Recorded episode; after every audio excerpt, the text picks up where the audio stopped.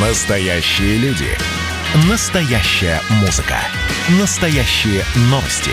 Радио «Комсомольская правда». Радио про настоящее. 97,2 FM.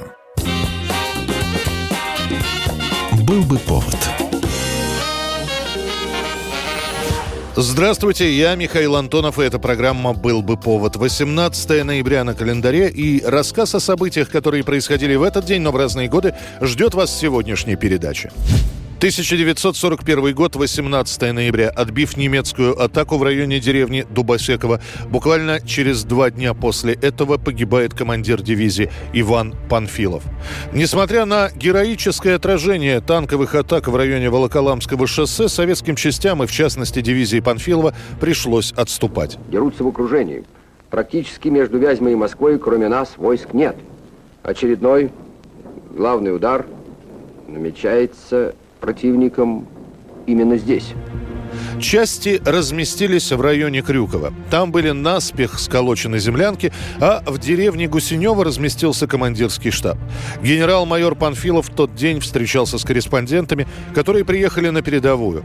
Ему вдруг сообщают о новой танковой атаке противника, и Панфилов поспешил из землянки на улицу. За ним последовали другие работники штаба дивизии. Не успел Панфилов подняться на последнюю ступеньку землянки, как рядом взорвалась мина. Генерал Панфилов стал медленно оседать на землю, его подхватили на руки. Так, не приходя в сознание, он умер на руках своих боевых товарищей. Осмотрели рану, и оказалось, что крошечный осколок пробил висок. Ну, живой, рассказывай. А что рассказывать? Лучше скажи, как это все случилось. Как же вы его не уберегли?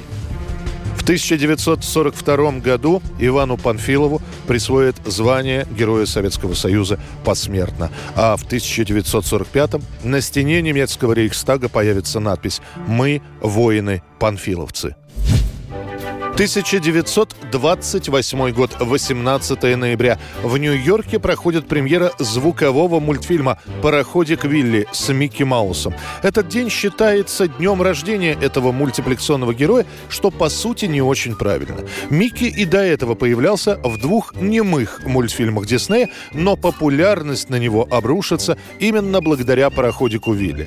До этого Уолт потерял права на своего предыдущего героя, кролика Освальда. И поэтому решил придумать нового персонажа. Вначале выбор стоял между лягушкой, котенком или щенком, однако ни один из предложенных эскизов Уолту Диснею не понравился. И вот через несколько недель, несмотря на то, что сам Дисней недолюбливал и даже боялся мышей, ему вдруг приглянулся рисунок художника студии Эйба Аверкса. Сначала персонажа назвали Мортимер, но имя показалось громоздким. Дисней говорил, что у мышонка должно быть имя, похожее на удар хлыста. Выбор остановили на Микки. My congratulations, sir. Congratulations to you, Mickey. Gee, thanks. Ha ha. Well, so long. В итоге первый звуковой мультфильм «Пароходик Вилли» собирает огромное количество зрителей. А появление сопутствующих товаров с изображением Микки Мауса делает этого мультипликационного героя не только популярным, но и превращает его в символ диснеевской мультипликационной студии. 1966 год, 18 ноября. В прокат в советские кинотеатры выходит фильм «Три толстяка», поставленный Алексеем Баталовым по сказке Юрия Олеши. Вот она. Господин генерал, это я задержал преступницу. Вот, укушен при поимке. Я прикажу позаботиться о вас. Я не ради чинов и наград, я ради спасения спокойствия. Ну что, хваленая кукла. Баталов уже пробовал себя в большом кино в качестве режиссера не без проблем. Он экранизировал гоголевскую шинель. Трех толстяков он хочет делать сначала на театральной сцене, в Амхате, где тогда Баталов служил. Но постановку еще на уровне обсуждения запретили. Тогда Баталов решает снимать кино. График съемок и специфика были сложными. Много комбинированных сцен. Огромное количество эпизодов с цирковыми номерами. Да еще и с сам Баталов решил сниматься в роли канатоходца Тибула, поэтому в помощники он берет еще двух режиссеров. И после принятия этого решения Алексей Баталов несколько недель подряд берет уроки хождения по проволоке и снимается сам, без дублеров. Свободного времени практически не было. И члены съемочной команды трех толстяков вспоминали, что для того, чтобы не бегать каждый раз в курилку, Баталов на шее носил консервную банку, которая выполняла роль пепельницы.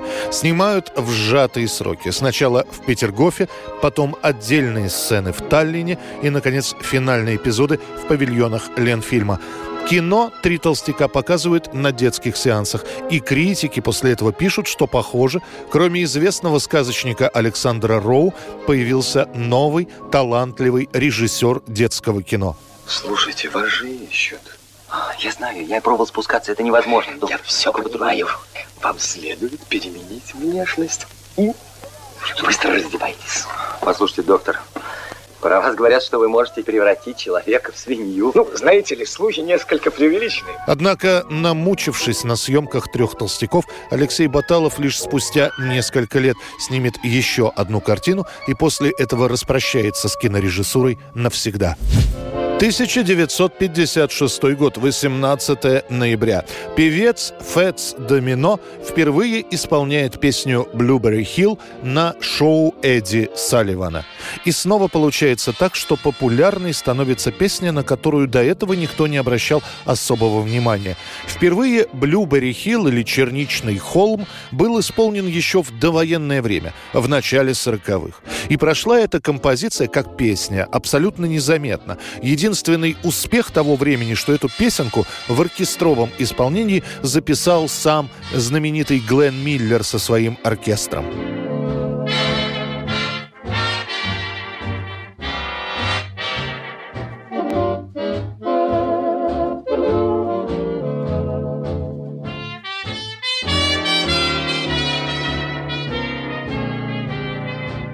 После, в 49-м, Блюбери Хиллз поет Луи Армстронг и будет довольно долго петь эту песню на своих концертах.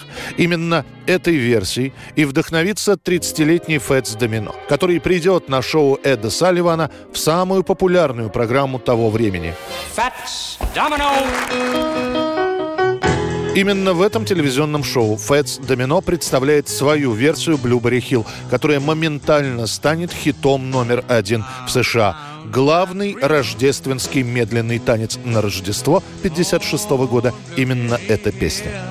Это была программа «Был бы повод» и рассказ о событиях, которые происходили в этот день, но в разные годы. Очередной выпуск завтра. В студии был Михаил Антонов.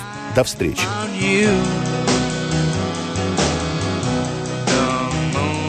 Still on Blueberry Hill. It lingered until my dream came true. The wind in the willow played love's sweet melody.